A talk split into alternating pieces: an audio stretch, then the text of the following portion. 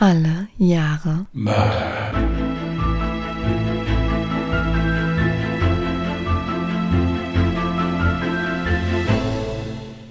Herzlich willkommen zu Alle Jahre Mörder, der True Crime Podcast mit Christian, hallo. Und Jasmin. Hi. ja, es ist dann mal wieder Sonntag, ja. Also zumindest wenn ihr das hört, ist Sonntag. Mhm. Bei uns ist Samstag und wir sind beide irgendwie so ein bisschen, wie man hier im Westerwald sagt, durch die Bach gezogen. So, also so ein bisschen angemüdet. Aber das soll uns jetzt hier überhaupt nicht abhalten. Haben wir noch irgendwas Wichtiges mitzuteilen? Also, Ja, ich hätte an dieser Stelle gerne mitgeteilt, dass ich den Euro-Jackpot gewonnen habe. Ist leider nicht der Fall. Ja. nee, das jetzt leider nicht. Aber wir wurden in Vergangenheit schon öfter gefragt, ob es nicht eine Möglichkeit gibt, uns ein bisschen zu unterstützen. Und wir hatten anfangs gesagt, nee, das ist uns jetzt ehrlich gesagt nicht so recht. Wir haben ja noch nicht wirklich irgendwas geleistet. Und dann würden wir das merkwürdig finden, wenn wir am Anfang schon irgendwie die Hände offen halten würden. Jetzt mittlerweile nach 46, 47, ich komme mit der Zahl durcheinander, Fällen, dachten wir uns, okay, wir können das Thema nochmal in Angriff nehmen. Wir haben jetzt ein Account bei Buy Me a Coffee erstellt. Das heißt, ihr könnt uns jetzt quasi einen Kaffee ausgeben, wenn ihr möchtet. Ist alles keine Pflicht. Man kann den Podcast und man wird den Podcast auch immer kostenlos weiterhin hören können. Und wenn ihr euch aber denkt, ja, aber ihr findet euch trotzdem toll und ähm, warum nicht? Ich habe sowieso zu viel, dann guckt gerne mal in den Link in der Beschreibung. Und ja, da könntet ihr uns dann ein Käffchen ausgeben. Dieser Account ist auch so ein versteckter Hilferuf meinerseits, dass ja während der Aufnahme kein Kaffee getrunken werden darf. Das dachte ich mir auch. Wie gesagt, also seht das nicht als Spende, seht das als Petition. Wow. Also ich muss dazu sagen, dass der liebe Christian die Seite rausgesucht hat. Wir hatten uns überlegt, okay, wo kann man das machen? Wir wollten jetzt nicht einfach nur einen PayPal-Link da reinklatschen, weil das ist, weiß ich nicht, das ist so unpersönlich, das ist keine schöne Idee dahinter. Und ich glaube, Christian hat mit Absicht diese Seite rausgesucht, um so ein bisschen ein Zeichen zu setzen. Er möchte jetzt endlich Kaffee im Podcast trinken dürfen. Nein, also das war das, muss ich auch dazu sagen, das war so das Einzige, was ich so gekannt habe im Prinzip. Also ich fand das mit PayPal jetzt auch ziemlich unpersönlich. Es ist generell immer ein doofes Thema, finde ich, wenn man sagt, ja, wir hätten hier einen Spendenlink oder eine Wunschliste oder sonst irgendwas. Das ist immer doof. Also wie gesagt, deswegen Ja. haben wir da auch keinerlei Zusatzinhalte oder sowas, weil wir halt sagen, hier sind alle gleich, ist kein Thema. Wer das gerne machen möchte, kann das gerne machen. Wer das nicht machen möchte, soll es bleiben lassen, darf trotzdem zuhören und wir haben denjenigen auch genauso lieb. Also das spielt keine Rolle, wie gesagt. Wer Bock hat da drauf, kann das gerne machen, freuen wir uns. Und wenn nicht, dann nicht, ist auch gut. Content abhängig ist das nicht, also wir machen auch genauso verarmt, wie wir sind, weiter wöchentlich unsere Podcast-Folgen. Ja gut, verarmt sind wir jetzt nicht, aber natürlich haben wir für den Podcast auch ein bisschen Ausgaben, also dass wir überhaupt den Podcast hochladen können auf einer entsprechenden Seite. Das kostet ja natürlich monatlich Geld und auch die Domain und die E-Mail-Adresse und so. Klar. Aber wie gesagt, das wird es weiterhin immer kostenlos für euch geben, ob ihr da supportet oder nicht. Ja, und wir sparen ja auch ein Arsch voll Geld dadurch, dass kein Kaffee getrunken werden darf während der Aufnahme. Ja, um das jetzt noch mal kurz einzuwerfen. Tee geht im Übrigen auch nicht, nur so nebenbei. Ja, Echt? Wieso? ja weil ich da ja auch Milch reinmache. Das, die Milch ist ja das Problem, denke ich mir. Wer macht Milch in Tee? Ich. Oh, okay. Danke. Und die Iren? Oder wer macht das? Nee, die machen Whisky rein. Ähm, aber das, das So fand stimmt. ich jetzt noch unpassender für die Aufnahme. Deswegen habe ich mich dann auf Milch geeinigt. Aber das darf ich jetzt. Also wie gesagt, das ist, ich sitze hier mit meinem Mineralwasser und äh, freue mich jetzt, dass Jasmin einen Fall vorträgt und ich dann ergriffen lauschen darf. Ja, theoretisch könntest du dir jetzt währenddessen auch einen Kaffee machen. Nein, jetzt möchte ich nicht mehr. Gut, hatten wir sonst noch was die Woche? Nee, oder? Ich habe noch was. Es ist wirklich sehr schön, dass wir so viele nette Zuschriften bekommen haben bezüglich dieser Outtakes. Ja. Ich muss das nur kurz nochmal konkretisieren. Das sind also Sachen, die uns während der Aufnahme passieren. Wir rufen das nicht hervor. Wir sind auch sehr stolz darauf, dass wir es trotzdem schaffen, einen Fall einzulesen. Ich habe total nette Nachrichten bekommen. Da gab es sogar Leute, die haben mir einen Brief geschrieben, handschriftlich, weil, ich, weil Jasmin gesagt hatte, der braucht mehr zu tun da auf dem E-Mail-Account. Schreibt Briefe, habe ich gesagt. Ja, oder schreibt Briefe. Ja. Total goldig. Ich kann hier in diesem Fall mit Stolz behaupten, wir kriegen es nicht hin, eine komplette Folge mit Outtakes voll zu machen. Wir bauen zwar ziemlich viel Mist im Laufe der Aufnahme, aber so mhm. viel, dass wir dann eine ganze Folge mit voll kriegen, nicht. Weil ich glaube, ansonsten wäre Jasmin auch wirklich schon suizidgefährdet, weil das ist viel, viel Arbeit, das da rauszuschneiden und das dann wieder zusammenzuschneiden und so. Nein, also Outtakes gibt es weiterhin, weil wir einfach nicht besser werden, also zumindest ich nicht. Ich auch nicht. Aber das gehört ja auch dazu. Genau. Kein Mensch ist perfekt. Genau, also erstmal, nee, danke für diese ganzen total lieben Zuschriften, da freuen wir uns unheimlich. Ich war auch ein bisschen neidisch, weil du handgeschriebene Briefe bekommen hast und E-Mails und ich nicht. Naja, gut, du bist dafür äh, generell Social Media mäßig beliebter als ich. Also jetzt lass mir mal diesen kleinen Erfolg da. Wieso ja. sagst du das eigentlich immer? Ja, weil das, das so ist. gar nicht. Weil das so ist. Nein, also wie gesagt, wir freuen uns total, wenn ihr uns schreibt. Manchmal dauert es ein kleines bisschen mit der Beantwortung, äh, aber wir lesen alles mhm. und auch die Fallvorschläge, die geschickt werden, auch wenn man die dann halt je nachdem gerade nicht verbauen kann, weil halt das Jahr nicht passt. Mhm. Aber wir haben auch noch keine Nachricht gelöscht. Die sind alle liebevoll da im Ordner drin und die, da gucken wir zwischendurch ja immer mal rein. Also wie gesagt, schreibt weiter, freuen wir uns drüber. Ja. Und es gibt auch weiter Outtakes. Zu den Outtakes nochmal. Wenn wir jetzt wirklich noch einige Folgen mehr machen, dann werden wir mit Sicherheit auch so eine kleine Sammlung an Outtakes haben und Vielleicht mache ich dann tatsächlich einfach mal so eine Special-Folge, die ich hochlade, einfach nur mit Outtakes, wenn euch das wirklich interessiert. Aber die Outtakes gibt's ja auch jetzt schon zu hören und das auf Instagram. Ihr könnt uns gerne auf Instagram folgen unter alle Jahre Mörder mit OE geschrieben. Wir sind aber auch auf Twitter vertreten unter alle Jahre Morde. Oder ihr könnt uns auch natürlich noch eine E-Mail zukommen lassen mit einem handgeschriebenen Brief oder ähnlichem an contact@allejahremörder.de, auch mit OE geschrieben. Ich habe mich da sehr drüber gefreut. Ja, ich, ich mich auch, bis ich gesehen habe, dass du angeschrieben wurdest. Ich habe mich da sehr drüber nee, gefreut. Die Idee war wirklich total süß. Also das, ich fand das echt total süß. Gut. So, dann War's lass uns Outtakes produzieren. Also die Folge quasi. Hey, ich mach das jetzt voll gut. D das machst du jedes Mal. das Schöne bei der Folge ist, wenn du vorliest, ist, ich kann hier sitzen, trinken und dampfen, ja, und du bist da mhm. beschäftigt und so. Also alles hervorragend. Ich freue mich drauf. Hau rein. Ich sagte, Zähneputzen vor der Aufnahme ist fast so schlimm wie Kaffee trinken. Ich werde es nicht zulassen, dass jetzt auch noch meine Körperhygiene beschnitten wird, weil wir einen Podcast aufnehmen. Es gibt Grenzen, Frau Kollegin, und die sind erreicht. Ich habe doch jetzt von mir gesprochen. Ich habe mir eben vor kurzem das die Zähne geputzt. Das, das ist nur ein kleiner Schritt, bis ich dann da auch beschnitten werde. Also, ich werde weiterhin duschen, Zähne putzen und aufs Klo gehen, bevor wir aufnehmen. Ja, ich habe mich heute auch extra schick gemacht für die Aufnahme. Du ist dir überhaupt aufgefallen? Selbstverständlich, das habe ich auch eben gesagt. so nette Sachen von mir werden aber immer wegignoriert, erstaunlicherweise. Stimmt, irgendwie ja? kriege ich das gar nicht mit. Ja, das siehst du mal, weil ich das vielleicht zu oft sage. Das liegt vielleicht daran. Das kann nicht sein, nein. So, schon haben wir das Thema für meine nächsten Briefe. Könnt ihr nachvollziehen, warum ich mir teilweise nicht verstanden vorkomme? Ich freue mich sehr auf eure Zuschriften. Wenigstens ihr versteht mich. wow. Jetzt kommt eigentlich okay. dieser Satz, fehlt jetzt eigentlich noch, den müsste ich eigentlich bringen. Du warst früher so anders. Weißt du, so. Gut. Bitte. So, ab jetzt sind wir ernst. Nein, jetzt sind wir wirklich ernst. Los. Genau, ich wollte gerade sagen, wir fahren wieder ein bisschen runter, wir werden ernster und ich beginne jetzt mit meinem Fall.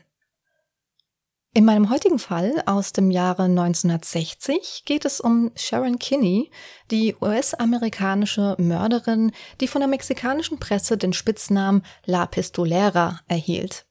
Sie hält bis heute den Rekord für den am längsten ausstehenden Haftbefehl in den USA. Am Abend des 19. März 1960 wählt Sharon Kinney den Notruf. Sie müssen sofort kommen. Mein Mann wurde von einer Kugel im Hinterkopf getroffen. Es war ein Unfall. Sie wollte doch nur spielen.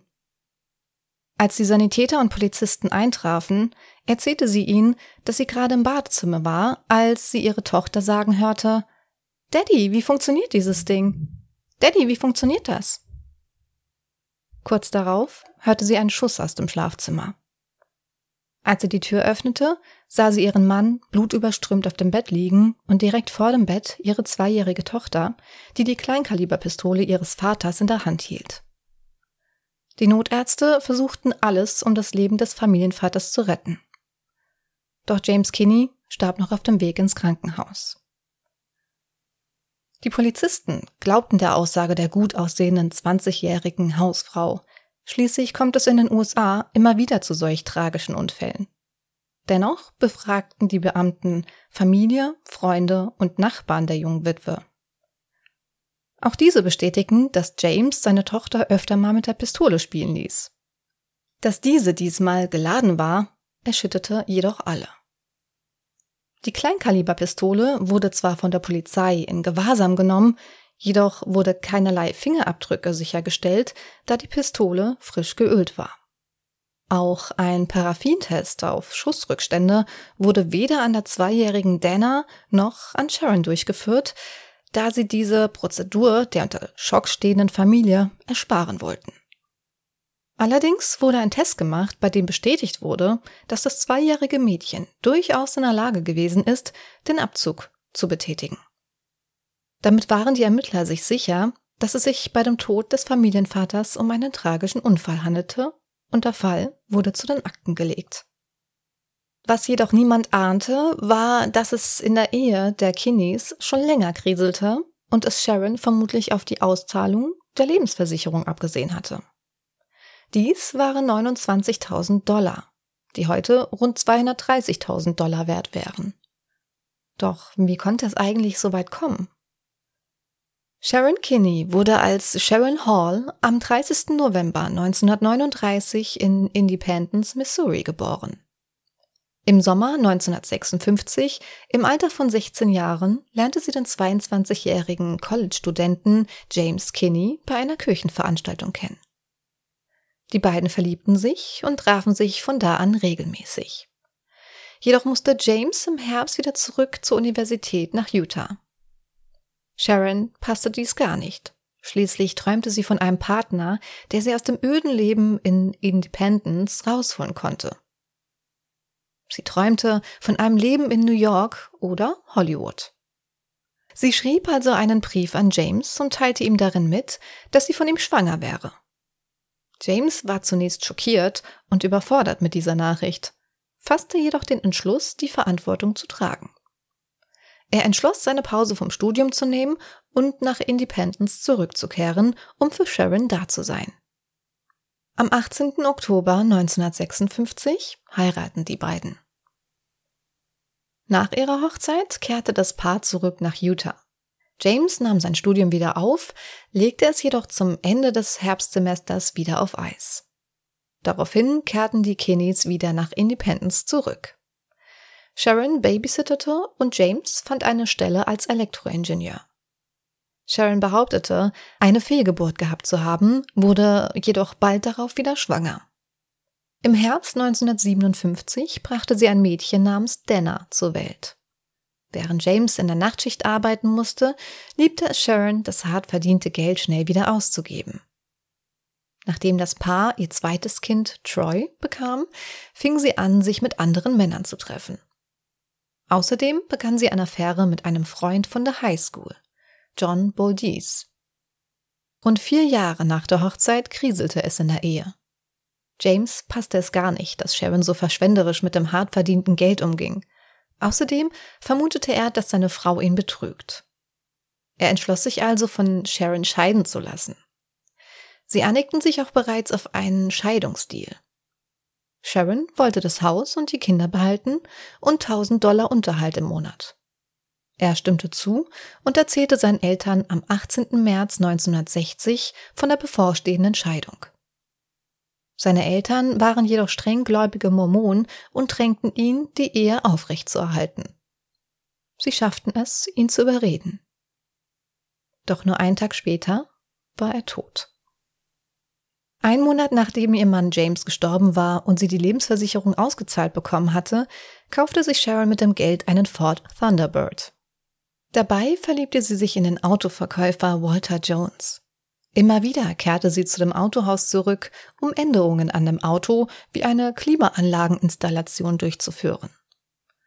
Obwohl Walter verheiratet war und selbst zwei Kinder hatte, fühlt er sich schnell von der gut aussehenden jungen Frau angezogen und die beiden beginnen eine Affäre. Mitte Mai 1960 fuhr Sharon nach Washington, um ihren Cousin zu besuchen. Als sie zurückkehrte, teilte sie Walter mit, dass sie von ihm schwanger sei. Sie drängte ihn, dass er seine Frau für sie verlassen sollte. Doch Walter stellte sich quer und glaubte nicht, dass sie schwanger von ihm war. Außerdem wollte er seine Frau nicht für Sharon verlassen. Nur zwei Tage später verschwand seine Frau Patricia Jones. Als seine Frau tagelang nicht nach Hause kehrte, fing Walter an, nach ihr zu suchen und Freunde und Kollegen zu befragen. Von Kollegen seiner Frau erfuhr er, dass sich Patricia nach der Arbeit mit einer ihr unbekannten Frau getroffen hatte, die vorher bei ihr angerufen hatte. Walter schöpfte Verdacht und stellte Sharon zur Rede. Als sie jedoch sagte, dass sie keine Ahnung hätte, wo seine Frau sein könnte, bedrohte er sie mit einem Messer und hielt es ihr an die Kehle. Daraufhin gestand sie ihm, dass sie sich mit Patricia Jones getroffen hatte, um ihr zu sagen, dass ihr Mann eine Affäre mit ihrer Schwester hätte eine Schwester, die nicht existierte. Allerdings soll Patricia nicht besonders wütend geworden sein, da sie dies schon ahnte. Im Anschluss will sie Patricia nach Hause gefahren haben. Seitdem will sie Patricia nicht mehr gesehen haben. Sie gab sogar vor, Mitgefühl für Walter zu haben und bot ihm an, bei der Suche nach seiner Frau zu helfen, um ihre Unschuld zu beweisen. Am 28. Mai 1960 ging schließlich ein Notruf bei der Polizei ein. Man hatte eine junge Frau am südöstlichen Rand von Independence tot aufgefunden. Der Ort war ein sehr beliebter Treffpunkt für Liebespaare. Die gefundene Leiche hatte vier Schusswunden. Zwei in der Nähe des Halses, eine in der linken Gesichtshälfte und eine im Unterleib. Außerdem entdeckte man Schmauchspuren auf dem Rocksaum. Man hatte also die Waffe direkt auf ihren Körper aufgesetzt. Die Schüsse wurden offenbar von oben abgefeuert. Sie muss also vor dem Täter gekniet haben. Es wirkte wie eine Hinrichtung. Ihr Rock und ihre Unterwäsche wurden heruntergezogen und waren zerrissen. Somit gingen die Ermittler vorerst von einem Sexualverbrechen aus. Zunächst fanden die Ermittler am Tatort keine Patronenhülsen. Der Täter hatte also im Anschluss aufgeräumt. Jedoch fanden sie kurze Zeit später im Gras die Kugel von dem Bauchschuss. Sie stammte von einer Kleinkaliberpistole. Außerdem entdeckten sie schließlich eine Geldbörse. Es war die von Patricia Jones. Sofort befragen sie den Zeugen, der die Leiche der jungen Frau gefunden hatte. Es war John Baldies, der Highschool-Freund und Liebhaber von Sharon Kinney. Er sagte aus, dass er während der Fahrt kurz austreten wollte und dabei die Leiche fand. Danach rannte er sofort zur Tankstelle und rief die Polizei. Die Ermittler fanden es allerdings merkwürdig, dass John nach dem Anhalten so weit ins Gras gelaufen ist, um pinkeln zu gehen, obwohl die Stelle komplett verlassen war und niemand ihn hätte sehen können. John gab daraufhin an, dass er sich geniert hätte.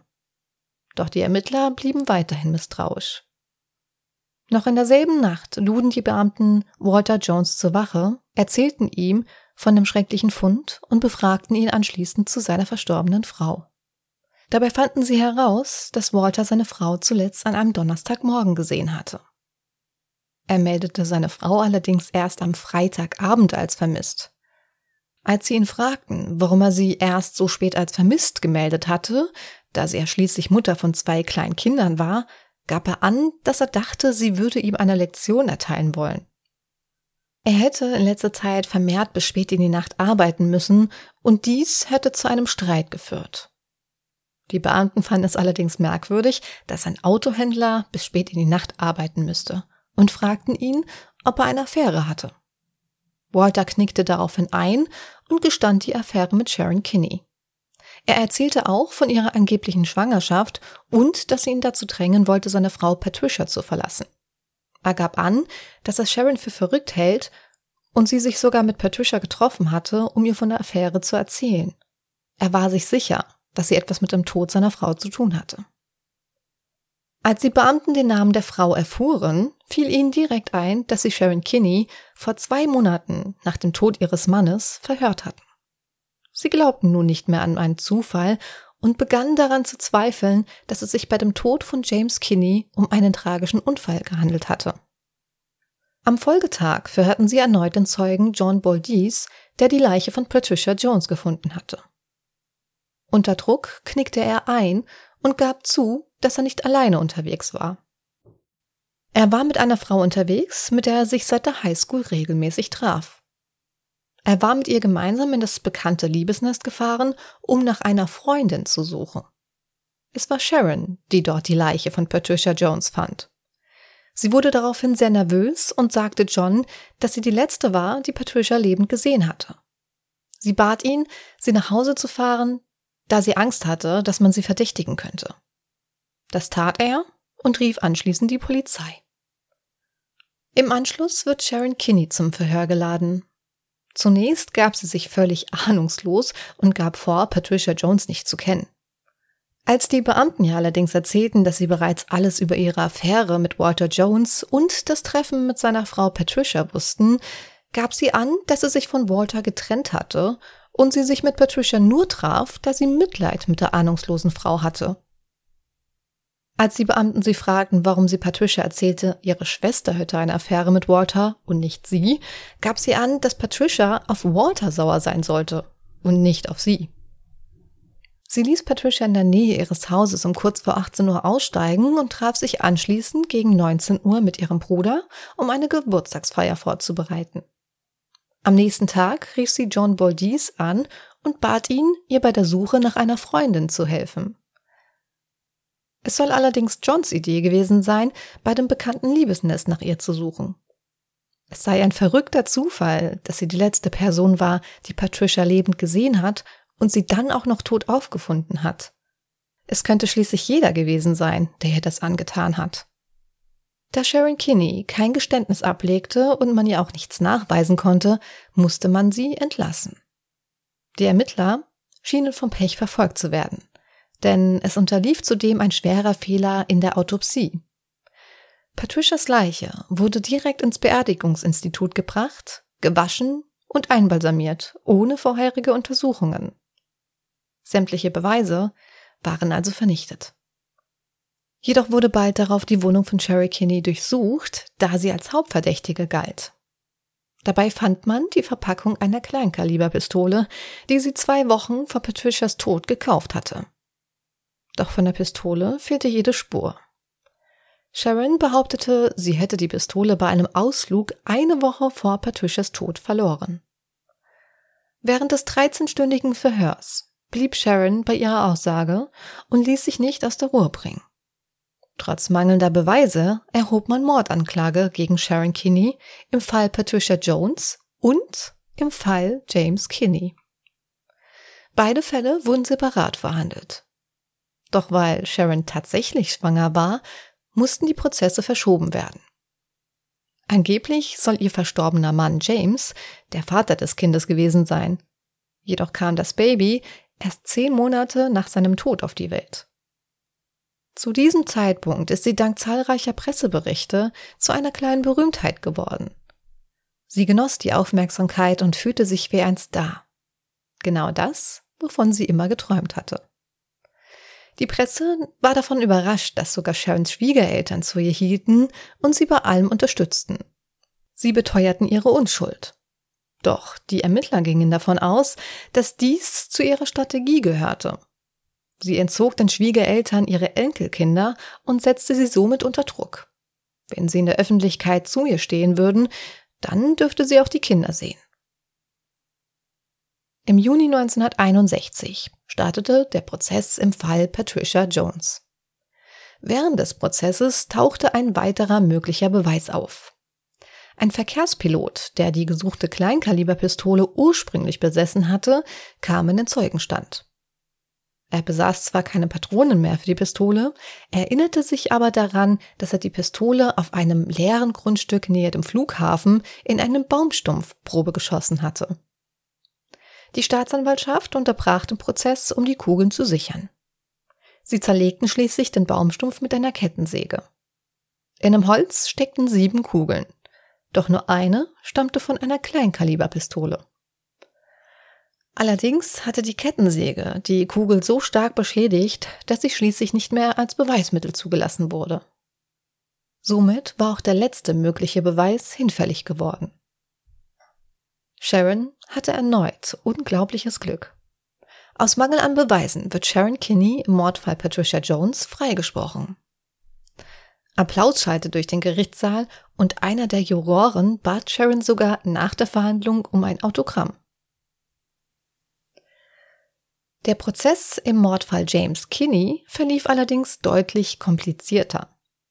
Nach nur drei Verhandlungstagen wurde sie am 11. Januar 1962 für schuldig befunden und zu lebenslanger Haft verurteilt.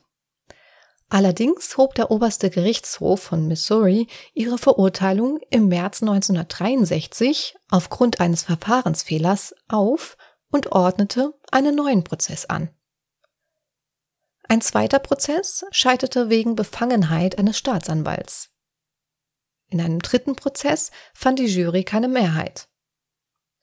Sharon war mittlerweile gegen Kaution auf freiem Fuß und genoss ihr Leben. Ein vierter Prozess wurde für Oktober 1964 angesetzt. Irgendwann im Sommer 1964 lernte Sharon den Dieb und Betrüger Samuel Pugliese kennen. Die beiden verliebten sich und sie flüchtete mit ihm gemeinsam nach Mexiko. Die Kinder brachte sie vorher zu ihren Schwiegereltern. Doch es sollte nicht lange dauern, bis Sharon erneut an die Polizei gerät. Kurz nach ihrer Ankunft in Mexiko tötete sie Francisco Ordonez in einem Hotelzimmer mit einem Schuss in den Rücken. Als ein Hotelportier den Schuss hörte, stürmte er ins Zimmer und Sharon schoss auch auf ihn. Die Kugel traf ihn in die Schulter. Doch der Mann schaffte es sich schwer verletzt aus dem Zimmer zu schleppen, schloss Sharon ein und rief die Polizei. Sie erzählte den eintreffenden Polizisten, dass sie unterwegs ihren Mann verloren hätte und nicht mehr den Weg zurück ins Hotel gefunden hätte.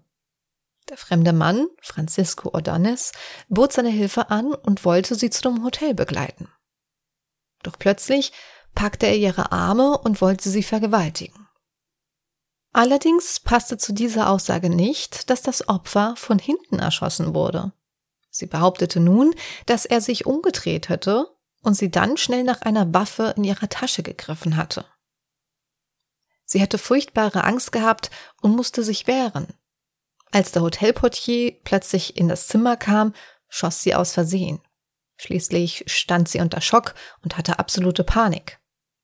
Die Polizei glaubte ihre Geschichte allerdings nicht und ging davon aus, dass sie den Mann ausrauben wollte und ihn erschoss, als er sich wehrte. Dazu passte auch, dass man in ihrem Hotelzimmer eine hohe Summe Bargeld, 300 Schuss Munition, einen gefälschten Pass und einige Pistolen fand. Unter den Waffen befand sich auch eine Kleinkaliberpistole.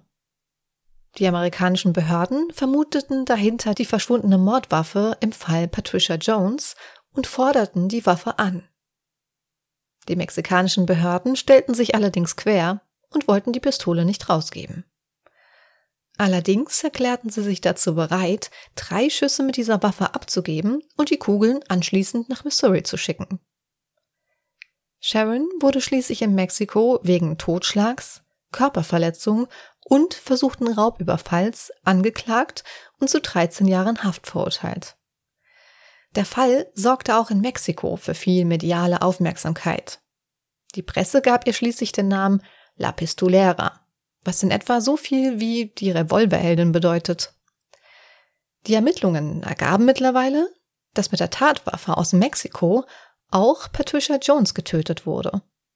Doch für dieses Verbrechen wurde sie in den USA bereits rechtmäßig freigesprochen. Ein erneutes Verfahren war somit nicht mehr möglich. Doch nur vier Jahre nachdem Sharon Kinney in Mexiko ihre Haftstrafe erhalten hatte, passierte etwas, womit niemand gerechnet hätte. Am 7. Dezember 1969 verschwindet sie spurlos aus ihrer Zelle im mexikanischen Frauengefängnis.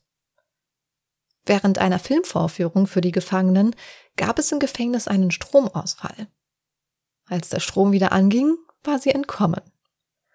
Die Untersuchung ergab, dass eine Tür, die hätte verschlossen sein sollen, offen stand.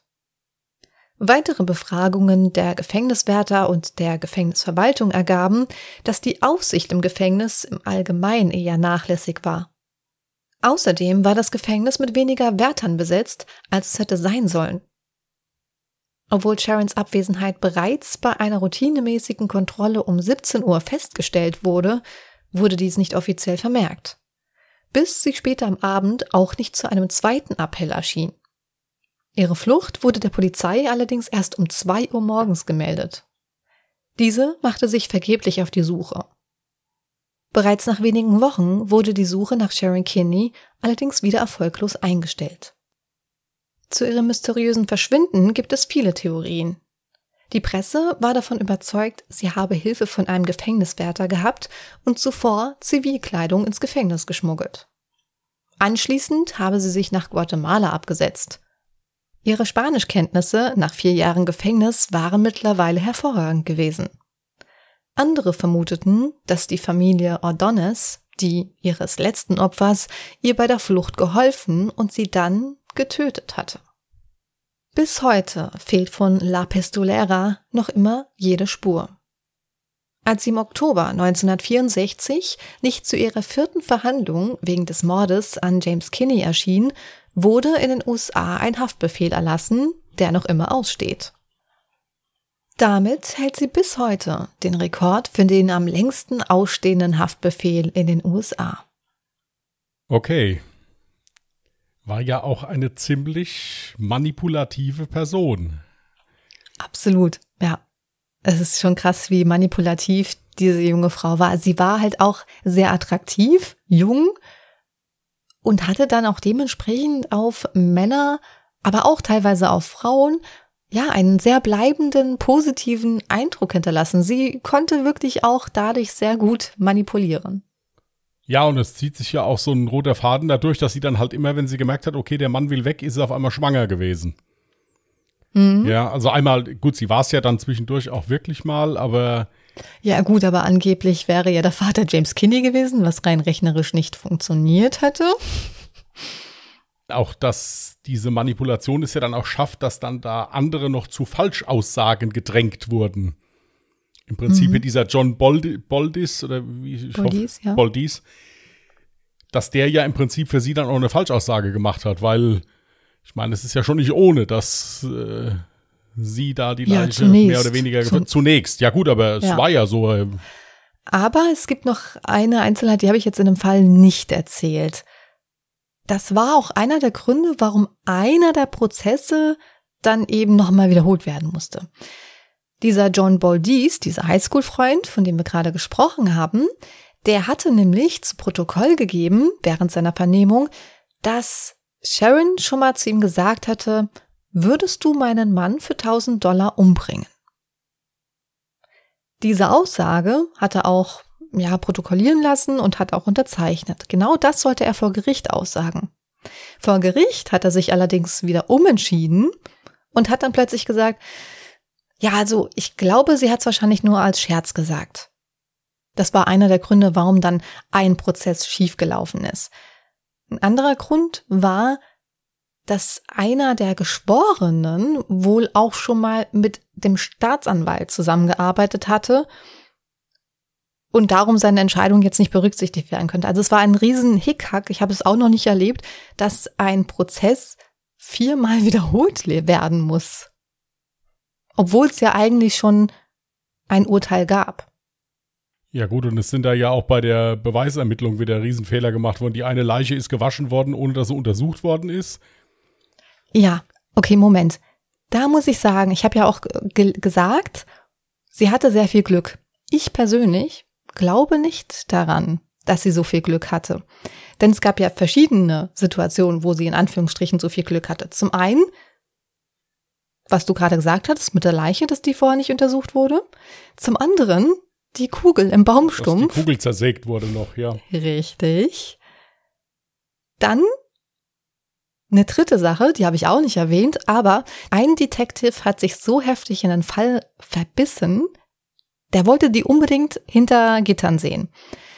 Der hat es dann so weit geführt, dass er sich selber in den Kofferraum gelegt hat, als sie sich mit John Boldies getroffen hat. Einfach nur so. Und dieser John Boldies sollte ihr ein Geständnis entlocken, dass sie James Kinney getötet hat. Oder Patricia Jones. Sie hat aber in diesem kompletten Gespräch, währenddessen, wie gesagt, im Kofferraum der Detective lag, abgehört hatte, alles mit aufgespielt hatte, hat sie sehr merkwürdig reagiert. Also er hat auch wirklich ganz gezielt nachgefragt, du sag mal, dass du mir 1000 Euro gegeben hättest, wenn ich deinen Mann umbringe, das war doch nur ein Scherz, oder? Und sie hat dann halt so urplötzlich das Thema gewechselt, als wüsste sie, was gerade abgeht. Das war schon krass. Und ich glaube übrigens auch nicht daran, dass sie einfach nur so Glück hatte, dass im Gefängnis ein Stromausfall war. Ich glaube auch daran, dass sie von irgendwem, wahrscheinlich von einem Gefängniswärter, den sie um den Finger gewickelt hat, Hilfe bekommen hat, um zu flüchten. Gut, ich meine, es gibt ja jetzt in diesen Gefängnissen, jetzt gerade so mexikanische Gefängnisse oder sowas, da ist natürlich auch sehr viel Korruption. Was ja. natürlich auch sein kann, ist, wenn jetzt hier dieser Mann, den sie da in Mexiko umgebracht hat, wenn der irgendwie eine Familie hatte, die wegen mir auch der Kriminalität zugetan war, kann es auch genauso gut sein, dass die Familie sie da hat rausholen lassen, um da halt dann sich zu rächen. Ist durchaus im Bereich des Möglichen. Also kann sein. Ich hatte in einem Artikel zumindest gelesen, dass er ein ganz normaler Radiomoderator war, glaube ich. Also da war jetzt nichts von irgendeiner kriminellen Familienbande oder sonstiges. Kann natürlich sein, weiß man nicht. Ich meine, viele Kriminelle haben ja auch einen ganz normalen Job. Ja, aber ich fand den Fall so krass, weil man erstmal wirklich davon ausgeht, so, oh, wow, wow, so ein tragischer Unfall, dass ein Kind überhaupt mit einer Waffe, in, das ist in den USA so völlig normal ist, dass ein Kind halt mit einer Pistole einfach mal spielt. Das ist ja ach, wie oft schon da vorgekommen, dass da mal was passiert ist. Und dann aber in den Fall so ein bisschen tiefer einzusteigen und zu merken, oho, es war ja dann doch nicht das Kind. Also da muss man schon echt gewissenlos sein, um das Kind dafür verantwortlich zu machen. Ja, also diese Frau ist absolut kaltblütig gewesen. Also ja. auch diese Ruhe, was du jetzt hier so geschildert hast, wie die da in Verhören aufgetreten ist, die hat ja nie die Nerven verloren. Und ich denke, die werden der schon ordentlich zugesetzt haben beim Verhör. Ich meine, es ging da ja auch immerhin noch um mehrere Mordfälle, die da ungeklärt sind. Mhm. Ich denke mir schon, dass die über eine ziemlich große Kaltblütigkeit da verfügt. Plus Absolut. natürlich dann auch noch dieses leicht narzisstische, dass sie das ja auch genossen hat, da im Rampenlicht zu stehen, mehr oder weniger auch noch. Also mhm. Also das ist halt schon eine ziemlich gefährliche Kombi. Ja. Plus, dass du ja dann auch geschildert hast, dass sie nicht schlecht ausgesehen hat. Also sprich, hat sie ja auch die Möglichkeit gehabt, immer wieder einen Mann zu finden, der mhm. ihr zu Willen war, mehr oder weniger. Es passt schon zusammen. Also ist eine, so eine, so eine, ist eine Bilderbuchkriminelle. Ja, also zumindest hat sie, um ihr Ziel zu erreichen, wirklich alles dafür getan und ist über Leichen gegangen. Das war für ja. sie keinerlei Problem, anscheinend. Aber schon krass, so einen Fall mal vor Augen zu haben, bei einer ganz gewöhnlichen Hausfrau, die zwei Kinder zu Hause hat. Ich meine, wer vermutet, hinter einer nett aussehenden Frau mit zwei Kindern, ja, so eine Mörderin. Das ist schon, fand ich schon ganz interessant. Ja, vor allen Dingen muss ja auch für den ersten Mord dann halt irgendwann dann auch eine Entscheidung getroffen worden sein. Dann kann es natürlich sein, dass sie damit davongekommen ist und dann halt gedacht hat, naja gut, wenn, wenn das, das, so, einfach ist, geht, alles, dann ja, genau. man muss halt immer nur eine vernünftige Ausrede parat haben, dann machen wir halt weiter. Ist möglich, weiß man ja nicht. Natürlich wäre es interessant zu wissen, was aus ihr geworden ist. Aber ich denke, das wird man nicht mehr erfahren. Das dürfte vorbei sein jetzt. Also sie ist, also sie wäre, wenn sie noch leben würde, jetzt 82. Es ist durchaus möglich, dass sie noch am Leben ist. Absolut, aber ich denke nicht, dass man da erfährt, was aus ihr geworden ist. Das kann ich mir nicht vorstellen. Nee, leider, leider, leider nicht. Das hätte mich auch interessiert, aber es ist schon krass. Das ist schon so krass, wie man einfach so lang spurlos verschwinden kann und ja gut, sie oh. hat halt, denke ich mir, auch ein bisschen daraus profitiert, das recht angespannte Verhältnis von Mexiko zu den USA. Die haben ja auch nicht das beste Verhältnis miteinander.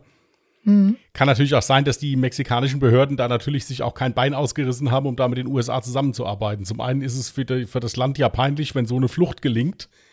Und zum mhm. anderen dann noch bei einem anderen Land, mit dem man sie eh nicht so gut versteht.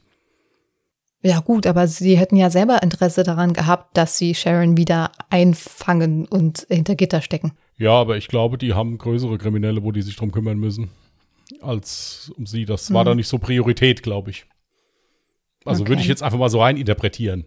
Übrigens hatte sie erst zehn Jahre in Mexiko bekommen. Dann hat sie versucht, Berufung einzulegen und das Gericht hat daraufhin entschieden, äh, nee, wir erhöhen das jetzt nochmal auf 13 Jahre, weil sie ja scheinbar keinerlei Reue zeigt. Ja gut, das kann dir bei so einer Berufungsverhandlung passieren. Das ist krass, das wusste ich gar nicht, dass man das auch nochmal erhöhen kann, wenn keine weiteren Beweise oder sonstiges Nein, dazu gekommen sind. Es wird neu verhandelt. Ja, es kommt immer darauf an, wer da sitzt. Du kannst auch mehr kriegen. Ist, mehr geht immer. Ja.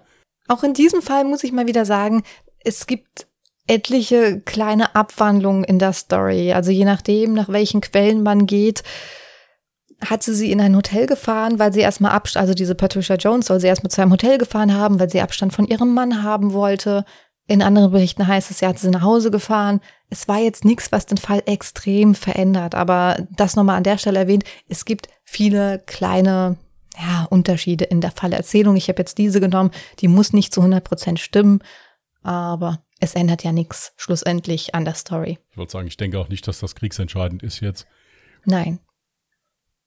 Also und, ich muss auch mal dazu sagen, also zu ihrer Verteidigung, es wurde ja nie bewiesen, dass sie ihren Mann umgebracht hat. Vielleicht war es es ja tatsächlich nicht. Ist möglich, es ist aber sehr unwahrscheinlich. Es ist sehr unwahrscheinlich, ja. Okay, dann würde ich dir mal einen neuen Fall raussuchen. Mhm, also für ein neues Jahr raussuchen. okay. 2015. Okay, hatten wir das ja schon mal? Sowas darfst du mich doch nicht fragen, das weißt du.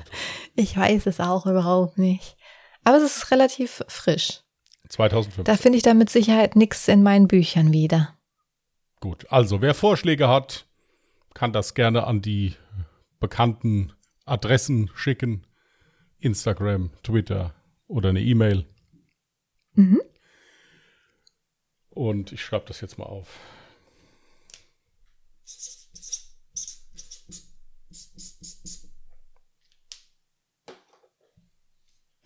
Sehr schön. Okay. Gut. Nächste Woche wieder das Jahr 2010? Ja. Uns ist übrigens aufgefallen, ich, ich dachte mir so, hey, das war doch gerade erst 2010. Da gucke ich so in unsere Fälle rein, denke mir so, äh, Christine, du weißt schon, dass dein letzter Fall aus 2010 war. Also ich muss so dazu, verpeilt sind wir mittlerweile. Also ich muss dazu gestehen, ich merke mir sowas nicht. Ja, ich. Äh, ja, die Jahre, die verschwinden. Die Zahlen, Fälle, die bleiben im ja, Kopf. Mit, mit Zahlen habe ich es eh nicht so und äh, sowas merke ich mir nicht. Aber es ist, ich habe 2010 noch einen Mordfall gefunden. Mhm. Und äh, ich bin schon dran. Also ich bin guter Dinge, dass wir das für nächste Woche hinbekommen. Sehr schön. Gut. Gut, ihr Lieben, da wünschen wir euch einen ruhigen Wochenstart. Passt gut auf euch auf. Und wir hören mhm. uns nächste Woche wieder. Bis dahin. Alles Gute und tschüss. Macht's gut. Bye.